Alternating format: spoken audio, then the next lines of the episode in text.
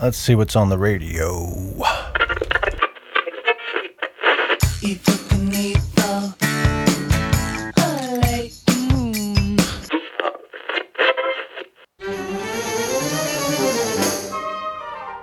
Uh, not in the mood. Oh, Angelina, Angelina, all the things I would do to you. Huh, Josh Phillips.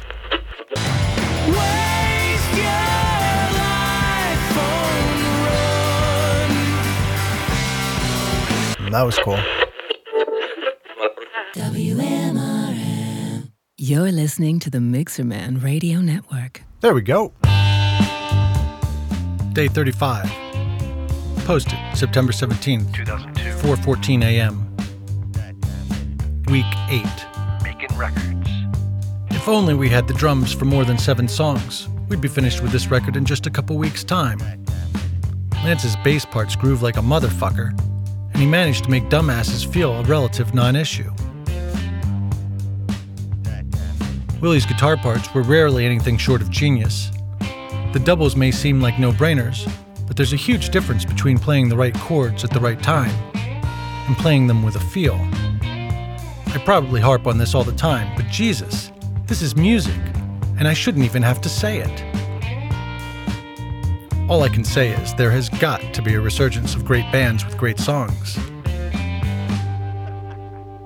It's not because I'm old, I'm not. It's not as if I'm longing for yesterday's sound. As much as I like the way vinyl records sound better than CDs, I can get a bigger sound on CDs because they don't have the same limitation of keeping a needle implanted in a groove. I think, aside from the sound of vinyl records, what I like most about them is their limitation on running time. Too often CDs have over an hour of music, and rarely do bands or artists have over 60 minutes of great material on any given album.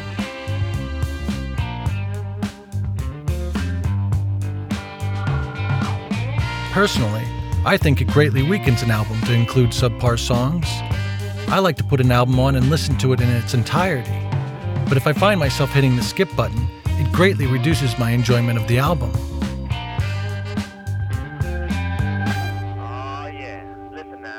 Weird because I don't find myself hitting the skip button when I watch a movie. I watch every scene, even if I've watched the movie many times before.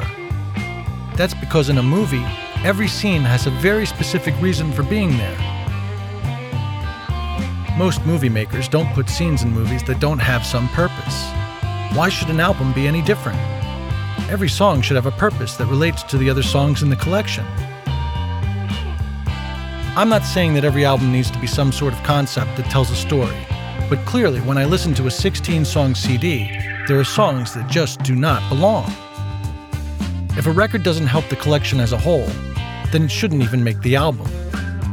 Unfortunately, I can often buy a DVD of a movie that costs over $100 million to make for less money than I can buy a CD that costs only $150,000 to make. That is, unless I buy my CDs at Best Buy, and I can't for the life of me figure out why anyone would buy his or her popular CDs anywhere but Best Buy. As much as I dislike that chain, they sell CDs for 11 or $12, which is considerably cheaper than a real record store. Supposedly, they take a loss on the CDs because they want you to buy slightly higher ticket items, such as digital cameras or computers. Bitch Slap has seven songs that, once completed, would put us three songs short of a finished album. Unfortunately, we didn't necessarily record the best collection of songs first. The order in which we recorded songs was based more on the similarity in drum setups than on what songs would be best on the record.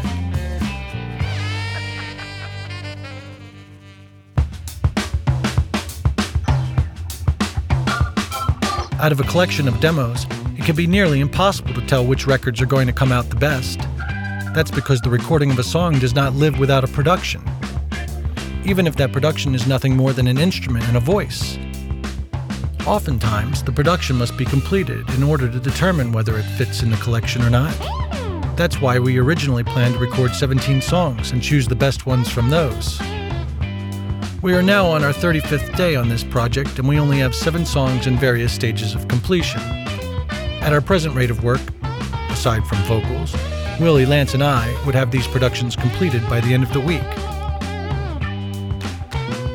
That is, were we to work the normal 12 hour day, today we worked 15. We kicked serious ass today. Lance's bass parts were completed on seven of the songs. Willie wanted me to lay down some keyboard parts on several songs, so that's what we did. I don't really play that much anymore, so I wasn't going to be playing anything that required serious chops. I was merely trying to fill a role or give a song a slightly different feeling. I don't believe in adding the part for adding's sake. If I can't come up with a great part, then I won't lay anything down. Most bitch slap songs are not in need of keyboards, but I ended up laying down a part on two of the songs, and then I played a counter melody with my Roland Jupiter 8. I also put an 808 kick drum in one of the songs, which is a hip hop kick drum. The 808 sounds like a surge of low end that sustains and then dissipates over the course of a few beats. We're entering the more interesting phase of making a record because any part that is laid down now must be held up to the following scrutiny. Does the part make the record better or worse? That's not always an instantaneous decision. Sometimes it's important to let a part age for a moment before you know whether it really does what you want. Personally, I try to evaluate new parts by how they make me feel. For instance, today Willie laid down a guitar line that completely changed how the record made me feel.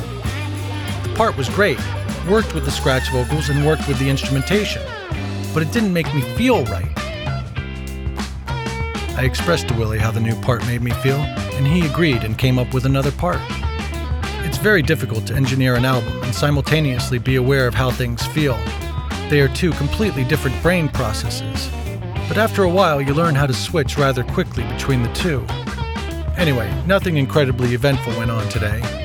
After a 15 hour day, I can't believe I even wrote this much. Apparently, Bitch Slap will be back in the studio Thursday. It's Willie's intention to have all of these tracks finished by then, barring the vocals. I wonder what the hell Bitch Slap is going to think of all this. It's one thing to blindly say, yeah, yeah, do what you want while we're on our cruise. It's another to come back and find that other people have made a good portion of your record without you. Personally, if I were they, I'd be nothing short of happy and elated, because the entire world is going to think they're a good band. Well, that is, the entire world except for us. We know better. Mixerman.